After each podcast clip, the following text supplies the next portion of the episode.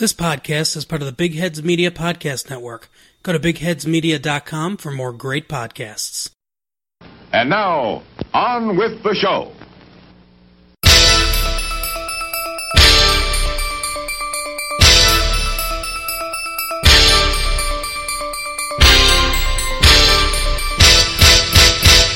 Hey everyone, welcome to We're watching here. We're watching here.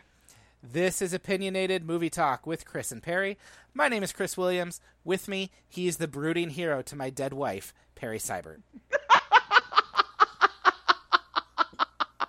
All right. I think I need now to. I think we need to come up with the. We need to find the brooding wife, dead hero movie.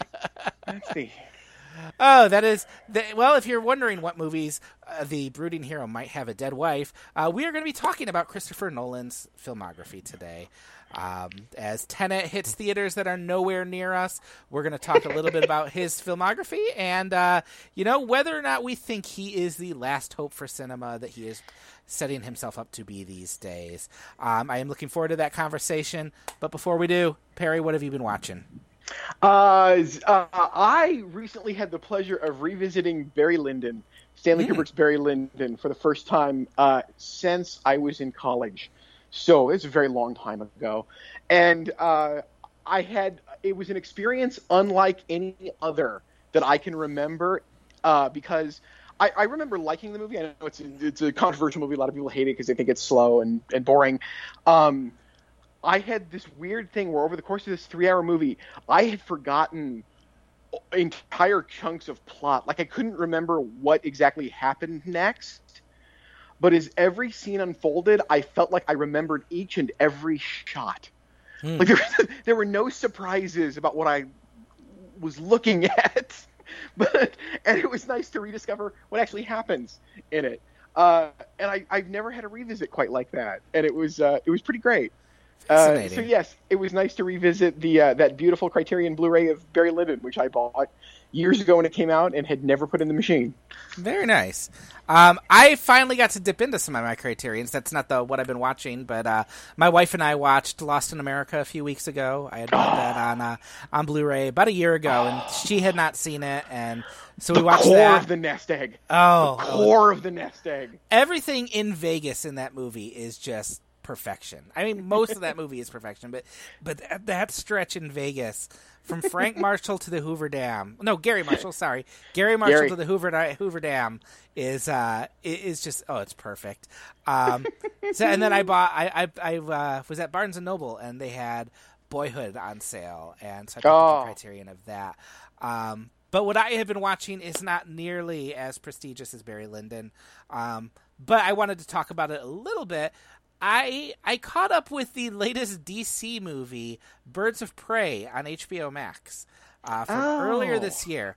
Um, and I will say, this is a movie I had no interest in when it came out. Um, I am not the biggest fan of what DC is doing. If you go back and listen to our uh, Joker argument from a year ago, you'll you'll find that me and DC don't always get along. Um, and I thought this was a lot of fun. Did you see this? It was one of the last No. movies. It was one of the last movies people could go see um, in I, the before I did times. not go see this. I I could not care less. Um, no, I did not bother. I will say I had a really good time with this. Um, I had fun with it and liked it. I wouldn't go so far. It's not great, and I think it's barely good, uh, but it's fun. It is a movie that is way too convoluted for its own good. It backs up in telling its story about 20 times just so it can pad out the, the plot a little bit and get to that Yeah. runtime up. But um, Margot Robbie is so much fun to watch as Harley Quinn. Uh, she's she's really having a great time, and she she actually creates a character with that. Like you you feel for her even as she's a self described terrible person. Uh, Rosie Perez is a lot of fun as this kind of walking, talking '80s cliche that the movie calls out for being an '80s cop cliche. Uh, Mary Elizabeth Winstead is very funny as a very socially awkward vigilante. Um, and Ewan McGregor is just this very flamboyant, perfect villain. Um, and, and and it really shocked me. I kind of turned it on just it, it, was really just I needed to burn some time on Saturday, and I pulled up HBO Max, and that was like there it was. It was literally that's what it was. Um, but I had also spent the whole day kind of bouncing back and forth um, on my phone between stuff coming out from the DC fan event they were doing, and I, I gotta say, like I, I've been very vocal about how much I enjoy the Marvel movies and the DC movies I don't. And it's a lot of it because I don't understand what the hell they're doing half the time. Um, because Marvel, you go in there and you know what you're getting. Like, it, it's a 20 hour long or 20 movie long TV show at this point. You know exactly what it's going to look like. You know what the basic plot structure is going to be. You know what the tone of it's going to be. And if you like that, it's great fun. If you don't like that, I totally get it. Um, but I find DC to be just this weird, bonkers entity that is veering back and forth from whatever James Gunn is doing with Suicide Squad, which looks like this very, you know, kind of in your face, fun 70s war flick, to whatever Joker was, which was the ultra serious, ultra grim version of that, to a Batman movie that, I mean, I think it's refreshing, but they're going to go and make a dark and gritty Batman movie, which I, I mean, finally. But uh, what we've all been waiting for. But but then they're also going to release that at the same time. There's a Flash movie that has Ben Affleck and Michael Keaton playing their Batman characters. So I, I have no idea what the hell is going on there. But I found it kind of fascinates me in a way Marvel doesn't, because even though I dislike half the choices they make, it's a lot of fun to watch that play out, and when it hits, it usually hits pretty well. Like uh, I, I thought Shazam was a lot of fun. I thought uh, I've heard very good things about Aquaman, um, and Birds of Prey is kind of that. It, it's colorful. It looks like no other comic book movie I've seen because they're playing with big bright colors but mixing it in with ultra violence um, in a way that is just it's fun. Its aesthetic is more tim burton than christopher nolan um, or god forbid Zack snyder. Um, yes god forbid Zack snyder. Yeah yeah so I, I, I wanted to mention that because it's just this very weird little comic book movie um, that is the type of weird that dc sometimes does really right that that makes it in in a way more fascinating to me than what Marvel's doing because even though I'll probably go into a Marvel movie and like it, I know what I'm getting. And DC, it's just like, all right, let's try this out. And uh, I, I, find that a fascinating way of, of, them making movies that they're just throwing everything at the wall, and some of it'll stick, and but none of it looks the same, and I, I kind of appreciate that. I guess we just chalk that up to historically Warner Brothers is a far more interesting studio than Disney. Yes, yes. so um, that's Birds of Prey. It's on HBO Max. If you're folding laundry, it's it's fine to turn on. Um, that's that's. I would like praise. to point out that when this airs, although not when we recorded it, if you wanted to jump back just a little bit, there's a, a whole collection of Albert Brooks films on the Criterion Channel this month. Are there September. really? So yes, yes, they're going to have the first five or six of them. Oh, Real life, fantastic! Modern romance, defending your life, uh, Lost in America uh, uh, oh, what came next? Not the not the mother. Mother's there. Okay, I think it's um, those five. I don't know if you remember a few years ago, maybe it was like five or six years ago. Netflix did that. They yes. signed a deal with Al- Albert Brooks, and they put, I think, all of those movies on Netflix. And it was really this moment of hope, like, oh, is is Netflix actually going to be working with filmmakers? Are they going to be putting old movies on Netflix? Will there actually be good vintage titles? And they were on there for literally about a month, and then they got pulled. Um, but in that time, I was able to see Defending Your Life, and I think that's when I saw Lost in America for my first time. And uh, excellent. Uh, so, excellent. and knowing they're going to be on uh, Criterion, I hadn't seen that yet, but that is fantastic because I will be checking those out because his his brand of humor just like it, it's one of those things that like you're you're I kind of tune to that. Like it, it's like a tuning fork. It just works real well. I I one of the best stories in the history of Hollywood to me is uh, the uh, dearly departed Carl Reiner on the Tonight Show uh, in the '70s, and being asked, "Well, who makes you laugh?" And he says, "Well, I'll tell you. My my son Rob has has a best friend named Albert, and he might be the funniest person I know." this is he was teenager. They, they, were, they Oh, were wow. literally teenagers at the time. This, Alan Brooks has been funny his entire life.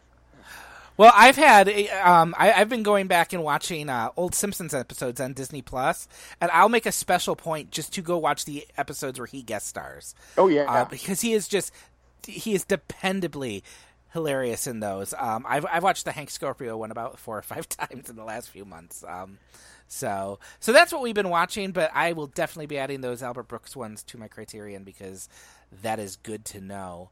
Um, we're going to get into talking about Christopher Nolan in just a moment, but I guess it's kind of preamble. Um, as we're recording this, movie theaters are starting to open back up across in areas across the country.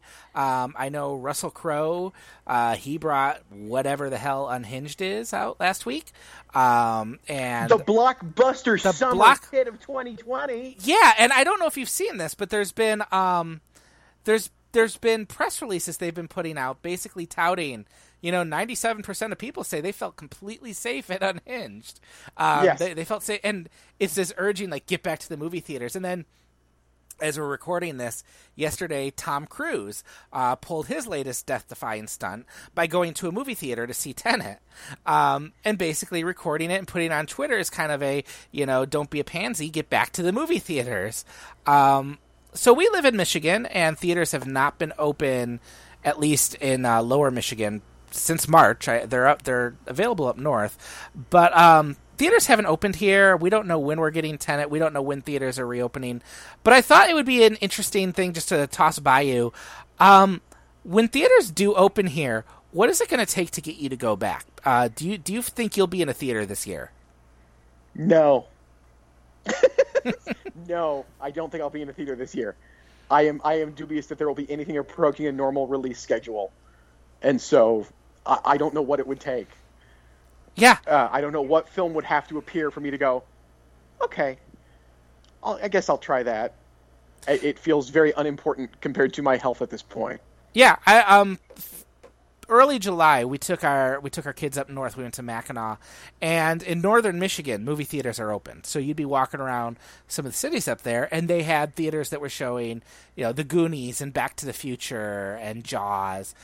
And there was like a brief second where I was tempted to be like, "Oh, kids, you haven't seen Back to the Future. Let's go do this." And then you just the thought of sitting in a basically a box with other people for two hours. Yeah. I'm like, no, that that does not sound like something I would like to do right now. And we're not overly like cautious. Like we're we're overly we're cautious, but like we've done stuff. Like we went to a amusement park a month ago, so we went down to Kings Island and rode roller coasters and everything. And I still I did that, and it was it felt safe. I still would not go into a movie theater. Like I would rather go to a amusement park than go into a movie theater because it's something about being in the outdoors. I could put space between myself and others. Um, you know, you weren't trapped in there for two hours. And I just there's no no version in my head where I go to a movie theater and it's not playing that scene from Outbreak where they're all in the theater spreading that virus in there. Yeah, I, I, I. It, it's more a matter of I can't, I can't even, I, I can't even get to the hypothetical. Like I can't imagine a normal slate of releases, and so I, I'm not even really seriously considering the question. Honestly, like I'm, I'm saying nothing because I can't believe I'm going to be put in a situation where I have to actually make this decision. You know what I mean? Like, I don't care enough about Tenet that I have to see it in the theater. I'll be oh. fine if I see it done video in in a month because Warner Brothers ain't going to be able to hold it for long. And let's be real clear on why this is happening. It's not just the fact that theaters are reopening here; it's that theaters are really open in Europe and China. Mm-hmm. And it, it's actually, and this is weird because we're talking about this before it happens, but it's going to air after it's happened. Tenet's going to open here Labor Day weekend. It's opening in the UK and Ireland the weekend before. We're not getting it first. We're not getting it at the same time. And so I'm curious if they're only putting it out in theaters here because no one doesn't want a situation where part of the world has seen it and can spoil it for the rest of the world. I've thought I about really that. wonder if that's part of it as well. So, you know, we're, we're I, I- you know, this is this is a this is an interesting thing to talk about. Why is it happening? Is it happening because this is the compromise that Nolan and Warner Brothers have come to? Is it because this is Nolan thinks this is as good as it's going to get? I don't know, and I'm curious if it comes out why why this decision was made now. Well, I know Nolan's been very outspoken that he wants Tenet to be the movie that reopens theaters. Um, and, and, he's very particular about how his movies are seen. Uh, he yes. hates he hates spoilers, so I would not be surprised if that is part of it. Um, but he's also, you know, he does not want them releasing it to HBO Max or wherever Warner Brothers would release it because for him, you know, it's sacrilege to be able to watch his spy movie on uh, on a phone or yeah, I, don't want, but but he's going so far as to, they're they're going so far as to say also like we have drive-in movie theaters open here in the Detroit area, um, but we don't have indoor theaters open. So Warner Brothers has said Tenet can't be shown at drive-ins where there are not indoor theaters open, and I can only think yeah. that's to keep it from being spoiled or things like that. I, I, I don't know what it is. I don't know if they think that I don't again I don't know if that's Nolan's call or Warner Brothers call and I don't I can't understand the logic either way. This is the you know I, I who's do they are do, do they is, is it Nolan that he wants people to see it in the theater so he will keep it from you if the theater is not an option at all? Is it Warner Brothers figuring this is the way to maximize the box office on this? Notice I didn't say profits. I said box office because I don't think this film can make a profit. No. Uh, at least here uh, worldwide it's going to, but not it's not going to do nearly what it would have done otherwise here in the states. Uh, yeah, I just I just don't I just don't know, and it must be driving Nolan absolutely insane. Yeah, yeah, it's it's fascinating. Um, and, and I've started to think I'm like, why? What would get me back into a movie theater? And the more I think about it, I'm like, you know, you can have as many rules as you want about wearing a mask, about social distancing, and things like that. I, have been in theaters where they have big bold letters telling people don't text or talk, and people don't really yeah. pay attention to that. And they're yeah. not going to stop selling food because that's where the theaters make their money. So you're going to have people eating and laughing and breathing and talking. So uh, until like it's a little safer on the news, like I'm seeing, you know, that there's a very low case rate, eh, or a vaccine would be even better. I'm, I'm not even thinking about it. Um, but I, I'm also like the first movie that comes back after we're back to whatever normal is there's going to be a pent up demand for that, and it's like you could you could release Unhinged at that point, and it would be huge because it's the one movie everyone can see. Um, Tenet, they're taking a loss on this, like you said, um, and I can't imagine there's not going to be a re release in six months if if the world's in better shape. That they're not going to say you missed it the first time, now go see Tenet. Oh, I'm sure he'll re-edit it into some four and a half hour cut. That's that's my prediction. This is this is this is how Warner Brothers would talk Nolan into this. They're saying, "Hey, guess what? You can do whatever you want to it. Let us put it out now. Do whatever you want to it. We'll re-release it in six months as the director's cut." Well, no, no, that cut is chopped up into hour-long chunks and put on HBO Max. so that that's why we're getting a four-hour Justice after. League movie. After, okay, yes, after. of course. Yes, of course. That's... um, but here's what I find interesting, and and this can this kind of leads into we're going to be talking about Nolan. Um, I, I find it interesting slash bizarre that Christopher Nolan, a director who's made many movies I like that we are going to talk about in a minute, um, is kind of the one that people are pinning hopes on of going back to the movies. Because I don't know, what do you think of when you think of what you're missing at the movies? Well, nothing. Nothing's playing. Okay, I but mean, I'm, all I'm missing is the sense. I mean, but the experience compared. To, Uh, I mean, you mean if I see a movie not in a, in a theater?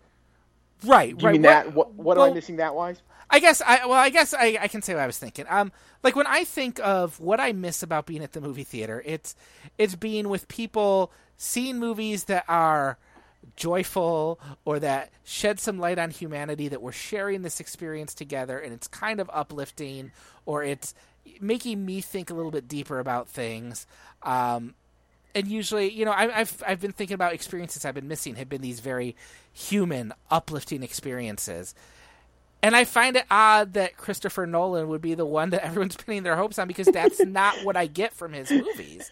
As much as I like them, he is not like I, I don't I don't get that inspirational pull. I get a very cold feeling from a lot of his movies. Yeah, well, yeah, he's a cold director.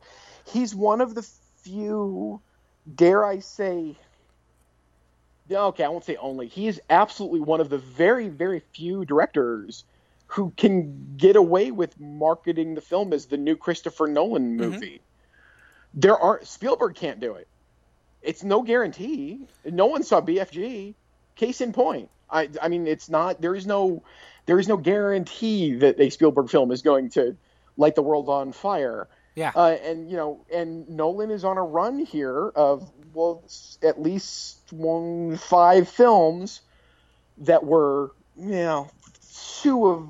I mean, there's there's there's only one that was there's only one that's truly feels like it was sold on him without the benefit of a giant star or some flashy product to, to dangle in front of everybody. Uh, but still, you know, Nolan's name carries weight with the with the young movie going public. And by young in this case, I mean twenty somethings and thirty somethings. I don't even mean teenagers. You know, it feels like an event film. He knows how to put that together, how to stage that, and how to make that happen. So, I mean, I can see why. I can see why, for ego reasons, he would think he could be the one to do this. Uh, and he may be right. I mean, he's not because there aren't enough theaters open right now. But yes, I mean, all things being equal, yeah, I don't think it's unreasonable that he's the one that's going to take a crack at it. But as for what I, you know, I, I don't, I, uh, yeah, I miss all. I, I, I, I, the type of film to me doesn't re, you know, that's that's not what I think about when I think about what I'm missing at a theater. Oh, what I miss is, you know, and, and we've talked about it. For me, the theatrical experience is this very zen thing for me where I have to pay attention. I have to give myself over to this thing. I cannot hit a pause button. I cannot stop it. I have to lose myself in what is happening in front of me. Uh, it gets me out of myself. And that's what I miss. And I don't really, you know, I, yes, it'd be great to see a great comedy and laugh with a bunch of strangers. It'd be great to see a great thriller and gasp with everybody at the same time but you know that's what i'm missing and the odds of me feeling that i'm going to have that spiritual experience at Tenet feels pretty low so i don't i don't I, yeah i'm not this is not the one that hurts if i don't go see it Yeah, I, I'm the in same way. theater I, I'm the same way. Like, and and I like a lot of his movies. There have been several of his films that I think have ended up on my top ten list at the end of the year. Um, but I also have no problem if I have to see this on, you know, HBO Max or I rent it on Google Play in you know two months. I'm fine with that because I, you know, I what I want from the movie theater is to leave feeling like I don't know. I've been elated somehow. I've been I've learned something and the funny thing about Chris Nolan is I, there's a lot of his movies I really like, and I leave very impressed and very high on them. And I don't go back and revisit them hardly at all. Um, he, like his films are very idea driven, and they're very, you know, very interested in this very clockwork, clockwork plotting or you know this very inventive way of telling the story um, and playing around with time in it but there's usually not enough there from the human perspective for me to really want to go back and rewatch them. Uh, if I do, it's because oh, there's there's some sort of puzzle piece that I want to pick up on. Um, which I guess that's been the way with him from the first, from the start. Um, with Memento, y- y- yes and no uh, y- because for so my argument to you would be I, I agree with you for the most part and the case the, the case that you can make is what is the great perform what, what are the great performances in Nolan films and I can only if you ask me that straight up I only two come to mind like I had to sit there and think about them What are the two? it's not like for me it would be it's well for me it's Guy Pearce in Memento Mm-hmm. and and and also and uh, uh, Joey Pants. Joey Pants is fantastic in that movie, uh, but uh, and it's Heath Ledger, yes, which is just sort of larger than life. I mean, that's not about that's not about touching human emotion. That's about it's, uh, I listened to I listened to James Corden in an interview uh, a, a few weeks ago talk about how uh, there are two types of great actors. They're everymen, the people who just like like Tom Hanks, you're like, yes, that's that's me up there. And then there are the aliens where you just watch him and you go, I don't I don't know how you're doing that, but that's the most amazing thing I've ever seen. You know, your Daniel Day Lewis's, your Ben Whishaw's.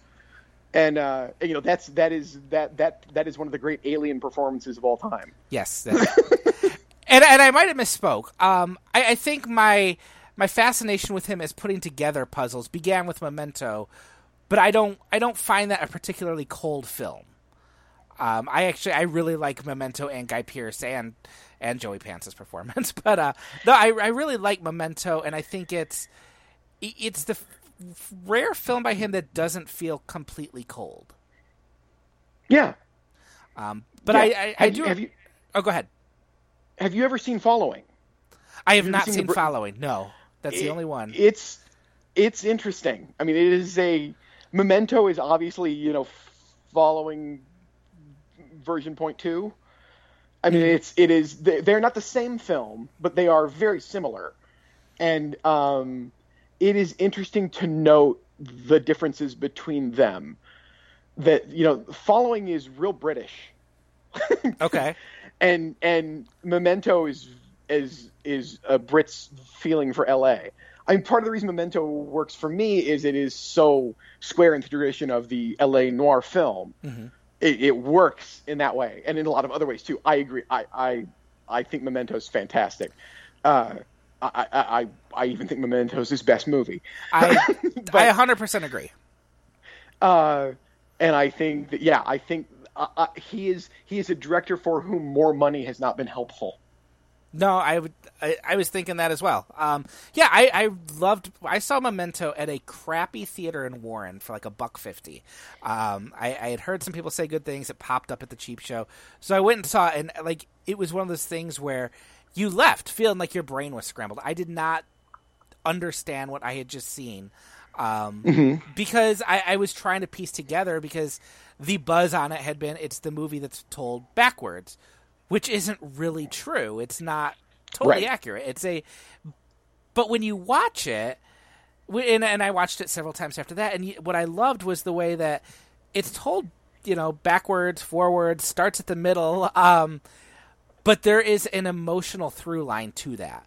That is why Yes. that that structure works so well. I know there was a big deal made uh, when they put it out on DVD or Blu-ray that you could watch it in chronological order, and I remember thinking that just seems like such a waste of time point? because that the whole point of the movie is that it's fractured like this because that's the mindset of Guy Pearce's character. Um, Yes. it, it, it doesn't work. It it doesn't make that point if you watch it from the beginning, so to speak. Yes. But yeah, I, I loved Memento, um, and I, I think it is. It's he does these experiments where he. I I don't know if I've seen anyone other than maybe Richard Linklater be so obsessed with how you can play with time on film. Um, whereas I think Linklater is the more humanist explorer of that. Nolan is very much interested in how you can structure movies around time. Um, so Inception plays so much with that, which that's what I walked away most impressed with with, with Inception was the way the different dream sequences build on each other. And so you're in this sequence, but it's really you know, it's playing out. What plays out five minutes here is really two hours in this other layer, and I thought that was fantastic. Um, and then Interstellar, he plays with that a little bit more, uh, and then Dunkirk, which I think is his other best film. It's this whole it, it it's a whole experiment about that. Like how can I how can I stretch out? How can I constrict time? And I, I find I, I love that movie. I think it works really well as that experiment but I also find those movies don't leave me going back to think, wow, what a what a great character Luke Cobb is. I think that was DiCaprio's name. Or I, I really Yeah, I really resonated with uh, Tom Hardy's character in Dunkirk. They're they're experiments and they work like that, but they don't really stick after a while.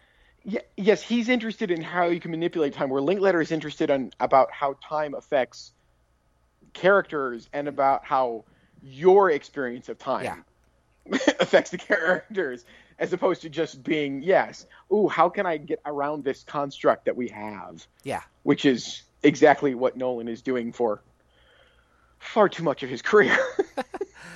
Um, but I do also think it's fascinating. Like you said, he's the one. He's one of the rare filmmakers who can still open a giant movie on his name, but he can also deliver a movie that gets really strong performance on ideas that you know you wouldn't you wouldn't see Disney doing Inception. You know what I mean? You wouldn't see them taking a risk on a on a big budget sci-fi movie that is about sort of about dream logic, but we can get to that in a moment. But is really just this weird clockwork playing with time.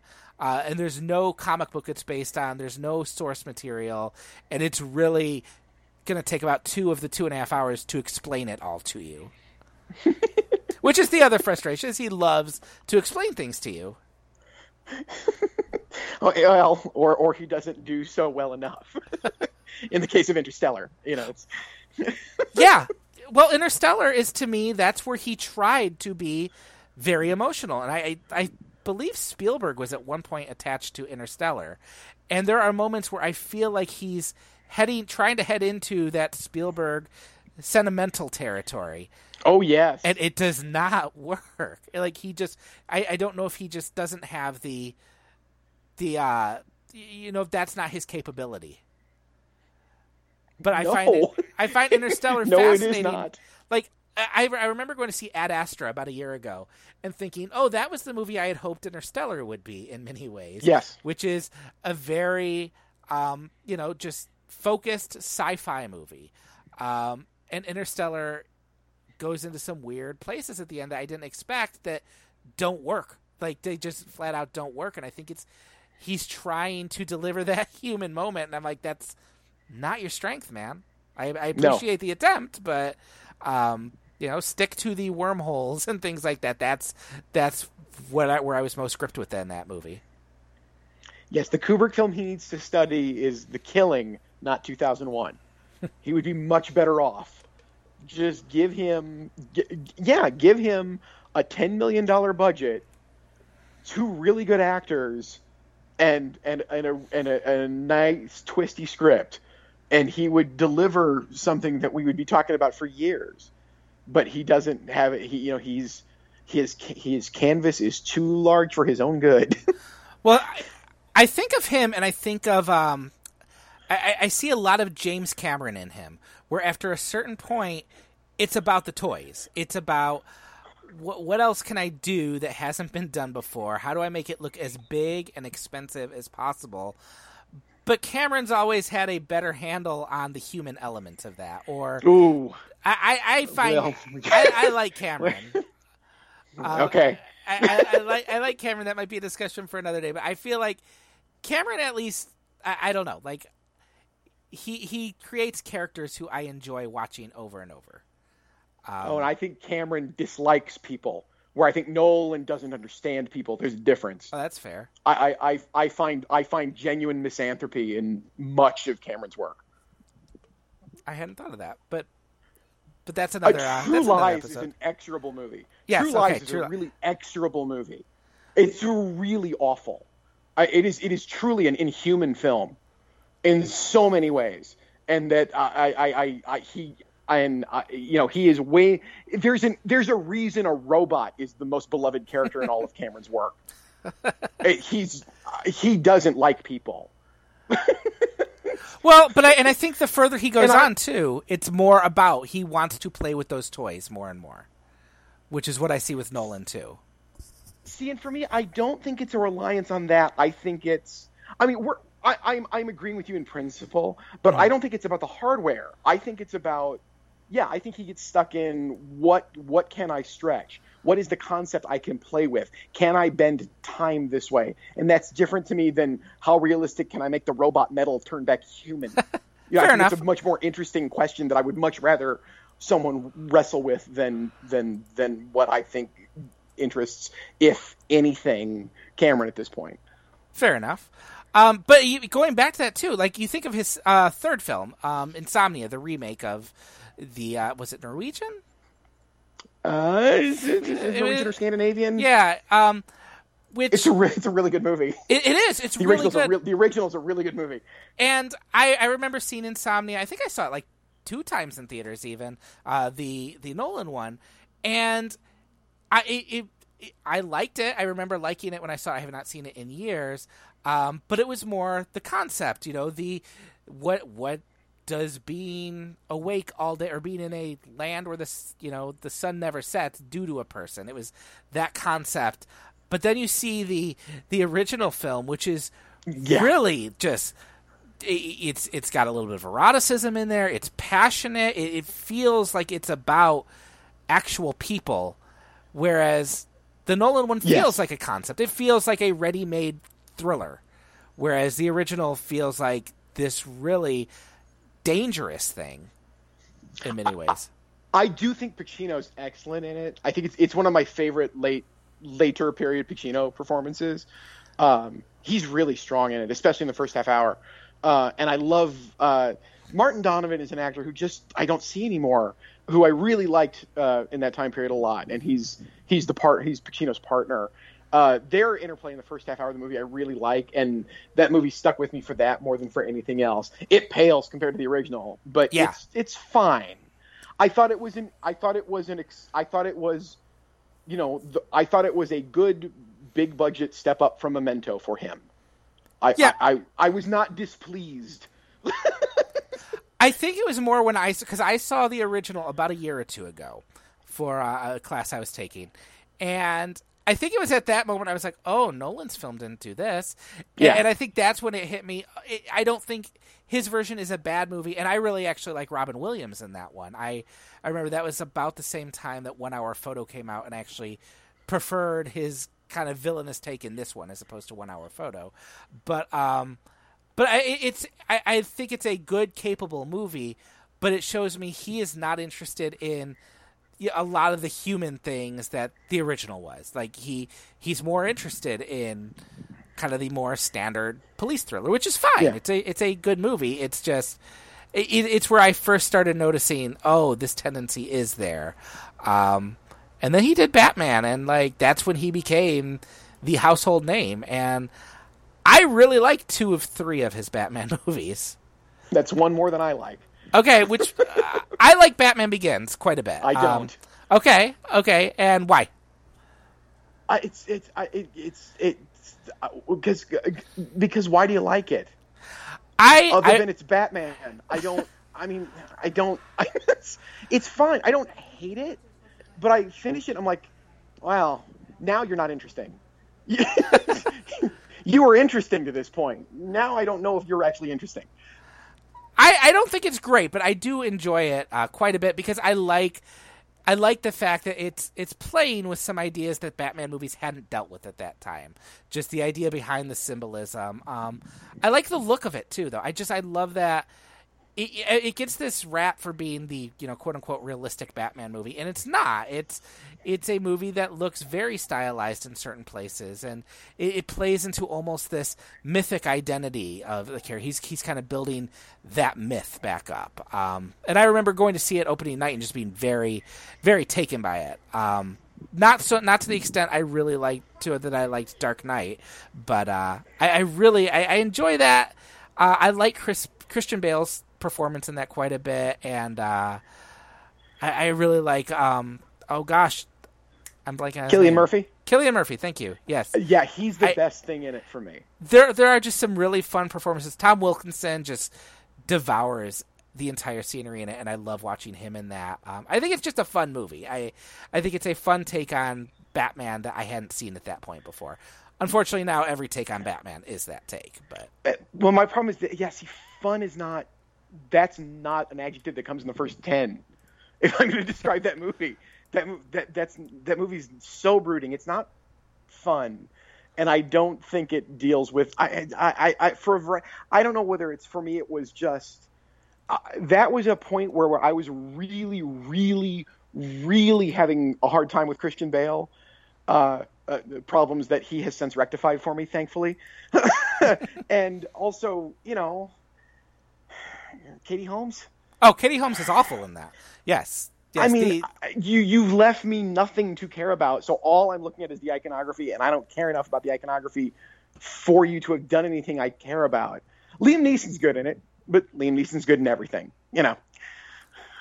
I, I enjoy it. Um, I enjoy. It. I under. Um, I, I wouldn't put up too much of a fight for it, but uh, I do enjoy it quite a bit. Um, but a lot of it just comes from my my personal enjoyment of the character.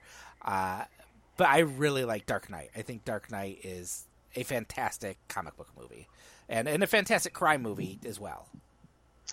Uh, I I will say it's a fantastic comic book movie, and I do not mean to sound like I am giving it minor praise at that. I I, I wanted to talk about how much I dislike Batman Begins just so I could stress how much I think The Dark Knight works, and short of the sheer insanity of the contrivance of him planting the cell phone in the tummy of a dude that's going to go off right when he's got to have the commissioner someplace across. The, if it just hadn't gotten that convoluted, I would think it's as good as everybody else thinks it is. it's it's almost a great crime film. It is a it is a great comic book film, and it's a great piece of pop culture. It yeah. really does does capture something uh, that I cannot articulate any other way. Uh, yes, he owes a lot to Heath Ledger, who is better than anyone could have possibly imagined in the part. Um, boy, Maggie Gyllenhaal's an upgrade. Yes, yes. 100%. boy, I'm happy to have Aaron Eckhart along. Uh, he's a really good actor for Nolan.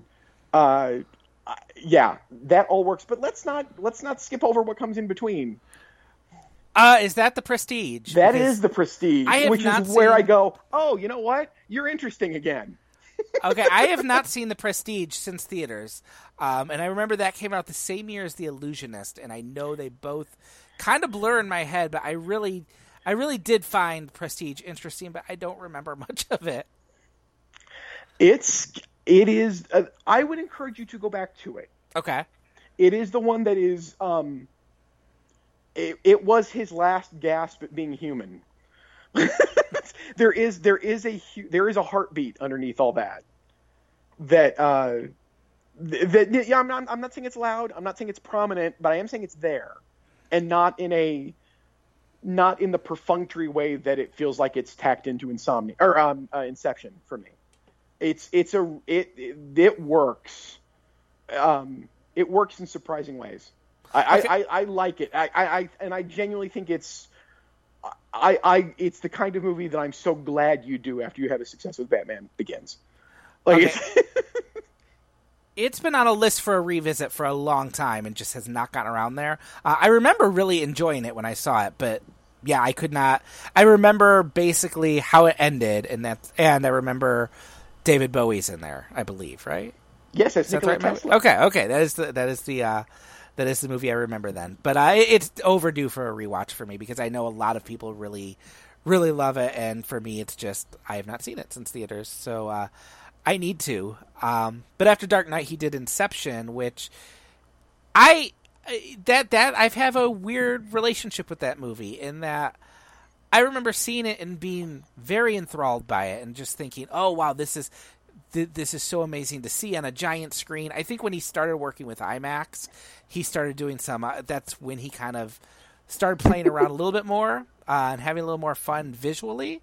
Um, because there's some really fun stuff in in Inception that works from a visual perspective. I love the city folding up, um, the fight in the hallway that's rotating.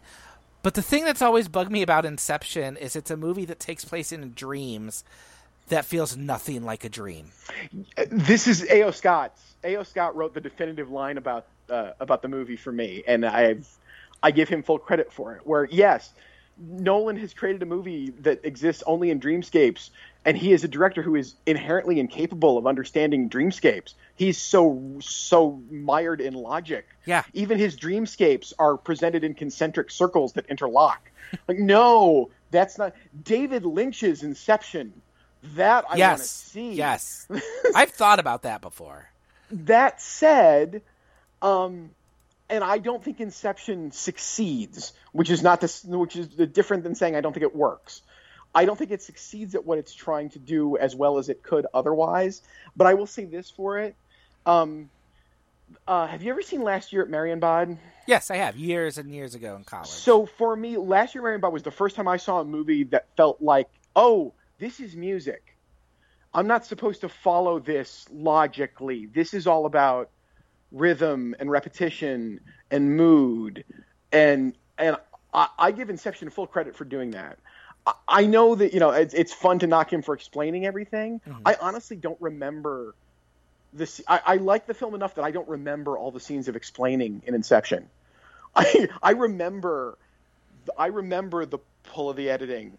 I remember the tone. I remember the feel. I remember the look. And I will give him a lot of credit for that. And again, I think it's an incredibly, for all of my problems with it, I, I, I just love that he chose to do it after Dark Knight. Yeah, it- he made really interesting attempts after all of the Batman movies, which is why I don't care to dismiss him at any point just yet. Well, that and that's that's what you can do after you have a Dark Knight is you can you can say, okay, I did this billion dollar hit for you, so now I'm going to do this thing I've had kicking around in my brain. Um, and I there's a lot I like about Inception. I think its logic, the way it wants to be so logical, is what kind of stops it from being great for me. Yeah. Um, because I want those dream sequences to be unhinged. Like I want there to be danger and surrealness there, um, because visually it does some very surreal things, and he does some really interesting things with uh, with the theme that plays whenever they kick back and how that plays at different speeds and kicks them back into whatever the next time thing is. But then it's all tied to well, we have to do this by this, or else that doesn't make sense. Um, it, and it just kind of ruins the the sense of danger for me. But there's a lot I enjoy about it. Um, I really like. I really like Tom Hardy in that one. That was my introduction to Tom Hardy, and uh, I thought he was fun. Um, and I I like DiCaprio in most things, um, so I, I thought he was fun to watch. Uh, it is, and it is easy to say that Marion Cotillard gives the best performance by any actress in any Christopher Nolan movie in that film. Yeah, It's a very one-note character, but she's very memorable. yeah, yeah. I I enjoy it. Uh, I I find I don't love it as much as other people do, but it's Yeah. another one that's overdue for a revisit. But um, after that came The Dark Knight Rises, which I'm not going to be revisiting anytime soon. Oh, it's wretched. It Uh, it's, It's really bad. It's it's it's, it's really really bad. I've I've never been I, I've never watched a movie where I thought, wow, the filmmaker did not want to make this movie. Yeah. Um, which which is very true. He did not want to make a third Batman movie after Heath Ledger died, um, and And dump- he didn't. yeah, Good yeah. on him. Well, I, and I think there are there are things set up in that movie that I think could have worked really well. The whole idea, the whole theme of that whole franchise is that eventually Bruce Wayne will get to stop being Batman and Gotham will right itself, right? Like that's the idea they're playing with at the first and second movie, and in the third, there's there's a place where they could do that. It should have been about. It should have been called Gotham City for the first first thing, um, but it should have been more about that instead of whatever the hell it was, breaking his back and I, I don't know. Like there there was so much going on that just never made sense for me in that. Like it felt so inert the entire time. Yeah, it's it is it's dull and boring and ugly and so not interesting. And it, it is it just it, it, and if nothing else, it shows how good the Dark Knight is. Yeah. It shows how easily all of this stuff can go way way wrong. Yeah, yeah, and it like I remember that had the that was the same summer as the Avengers, and I remember just thinking, nope, Dark Knight Rises, that's the one to beat. I, I can't wait to see that. and I saw it at like I remember, I think I saw it at IMAX screening at Henry Ford uh, the night before it opened, and it was one of those experiences. I think I had I told I said the Lost World was like this for me, where I'm sitting there watching it thinking, I like this, right? This is good, right? I, I enjoy this. Um, so like a week later was my birthday and it was out. So I told my wife, I'm like, oh, we're gonna go see Dark Knight Rises. You're gonna love this. It's great. And I was so bored watching the entire thing. Like I. I actively, and it didn't help that we went and saw like Beasts of the Southern Wild right before we saw that. um, so, so like I left a movie I really feature. loved. Um, I, I left a movie I loved that was really beautiful to go see this gray slog that just never once worked in that second viewing. It just That that girl's still singing the anthem. That's that's never ends. Oh my god, that's so awful. Oh, it's, Oh, yeah, it's it, that's a bad one. Um, and then what, what came after that? Was that Interstellar after that? yeah, Which, yeah, we've we've talked about that. yeah. Um, yeah, that was End one. of the McConaissance. Yeah, There is one sequence in that that I find works for me, and it works on a human level too for me. And it's where he's been on that planet where time, like time moves differently. He comes back and watches the video of his kids, as and he watches them age like however many years, like twenty years, and those thirty seconds. That's the one moment of the movie that works for me, and that that's about it. And that's all McConaughey. there is. I could be hard pressed to name an actor more ill fit for Nolan than McConaughey. All of what McConaughey does well is what Nolan is not interested in. He's so loose. I, I, I just think that that's a I just think that's a miscast from the beginning. Like that doesn't work, and I think the movie bears that out. Uh, yes, you're right. It's the one moment. I mean, I, I think he thinks he's going to bring something to it, but uh, Nolan set it up so he can't. I mean, God, the, really, the only thing I remember about that movie, and I have not revisited it since I saw it in the theater. The only thing I remember in any great detail is the sheer joy when Matt Damon shows up. Like, oh my God! Thank you, someone who can't help but bring life into whatever he's in. and then he's gone, and Yep. then I'm you know, I'm stuck watching, you know, his attempt at his, his attempt at Spielberg. Yes, that's exactly It's- what the end of that film is. Yeah, it, it's very much him trying to do the Spielbergian ending, and um, there's a reason why Spielberg is usually the only one who gets away with that, and why Spielberg couldn't get away with that after a while. and even then, only some of the time. Yes.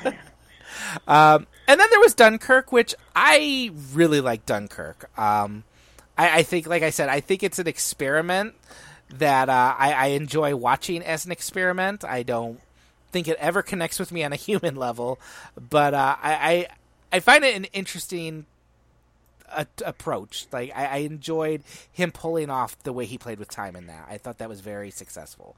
And a silent, an almost silent movie or dialogue free movie is probably really good for him sometimes. yes and no. I, it works. I, I, I, think it's fine.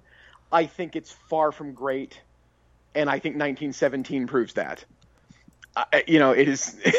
there's there's a film that takes that plays just as much with time and actually has a human heart beating at its center for all of its cinematic trickery, uh, and has some point to telling you the story that way, other than, oh look, I can tell the story this way.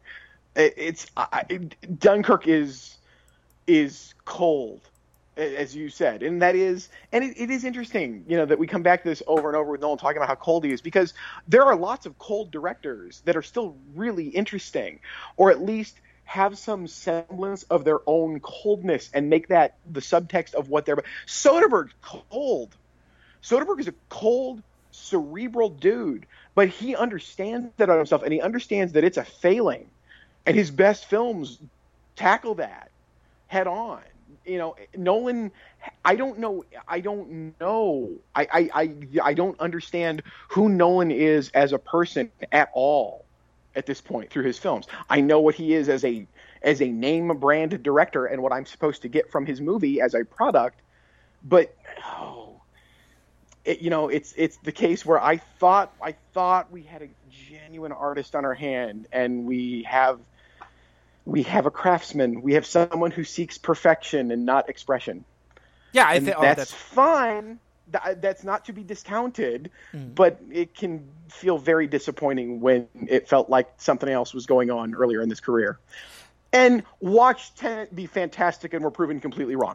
Could happen. It could happen. Absolutely happen. I'm I'm legitimately excited about eventually seeing Tenet. Um, not enough to not enough to put my life at risk, but um, I you know the the big thing he's wanted to do for years that he kind of did at the end of Inception was he's wanted to make a James Bond movie. Um, which I think he is totally wrong for a James Bond movie because I don't think Christopher Nolan understands sex um, and, and understands the things that make James Bond so much fun when it's fun. Um, but to see him bringing his own brand to that and doing his own espionage movie could be fun. And I have no doubt that from an action perspective, it's it's a lot of fun. Um, I love the cast.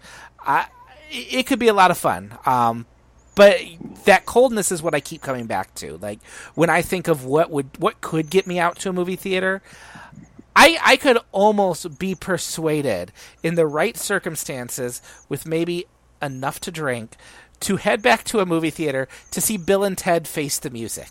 Um, because I, I understand what I'm getting with that. I understand there is a certain joy, hopefully, to that, which I haven't seen the movie yet, so I could be totally wrong. It could not be there at all. Uh, but th- there's a certain joy to that experience, seeing that movie with a crowd. Um, Tenet, uh, you know, I, would love to see it. I can't wait to see it. I hope one day I get to see it on a big screen and it's just as spectacular um, as, as I would hope it is. But right now, no, that's not getting me there. And to clarify, Bill and Ted ain't getting me there either. But I could almost, I could almost understand the pull of a Bill and Ted over, over something that's just, you know. There's a very real possibility if you bought a ticket in the middle of the day to go see Bill and Ted, you might be the only one in the theater. You might be very safe. I oh I, I think Bill and Ted's gonna um actually do some money based on whatever money is now at a at a box office. I think I think there's a weird excitement that I see people having for that movie that I don't quite have. Um, I have a lot of affection for the first two movies, which is not the same as admiration or um, or, or thinking that they're good movies, but I think they are perfectly fine, fun movies, um, and I am perfectly happy to watch Keanu Reeves and Alex Winter do that. I also know that it's been almost 30 years since they last did that, and that it was wearing thin 30 years ago. so I, I'm not quite expecting greatness at that point. I, I, I, I yeah, I, I, I almost wanted to take some Irishman approach to it and you know youngify them 30 years, have them play it as if it's the very next movie just a year later. That that might be fun. well, maybe They've got the technology. Why not? um, I, I, will probably, as we're recording this, it comes out this weekend, and I, I, can safely say I have a Fandango gift card somewhere that I will probably be using to watch it at home uh, in the comfort of my own home without having to pay actual money for it. Um, because I do believe someone had told me the screeners for that were available for only seven hours only the night before its release. Fantastic. Which is not a show of confidence. No, no, so. nor or or the fact that it doesn't matter. no, it's it's this, Bill and Ted. This is might be the definition of a critic-proof movie. Yes. um, but yeah, that's that's Tenet. We will have maybe eventually review it on here if uh, it ever comes our way. When um, it tops both of our year-end lists, absolutely. It, yeah, yes, that sure we'll which. Which it is very possible because for all and and I feel like I've come out very negative on Nolan, um, but I'm not. Like that's the thing. I think I think I like a lot of his stuff so much that the flaws bother me more, if that makes sense. Like I, I look at it now and I see little things that stick with me because they they stick with me because I want that movie to be great. Um, and so something like Inception, which I really like, and which I do think ended up somewhere on my top ten list that year. Like all I can see is that thing that keeps it from being higher for me.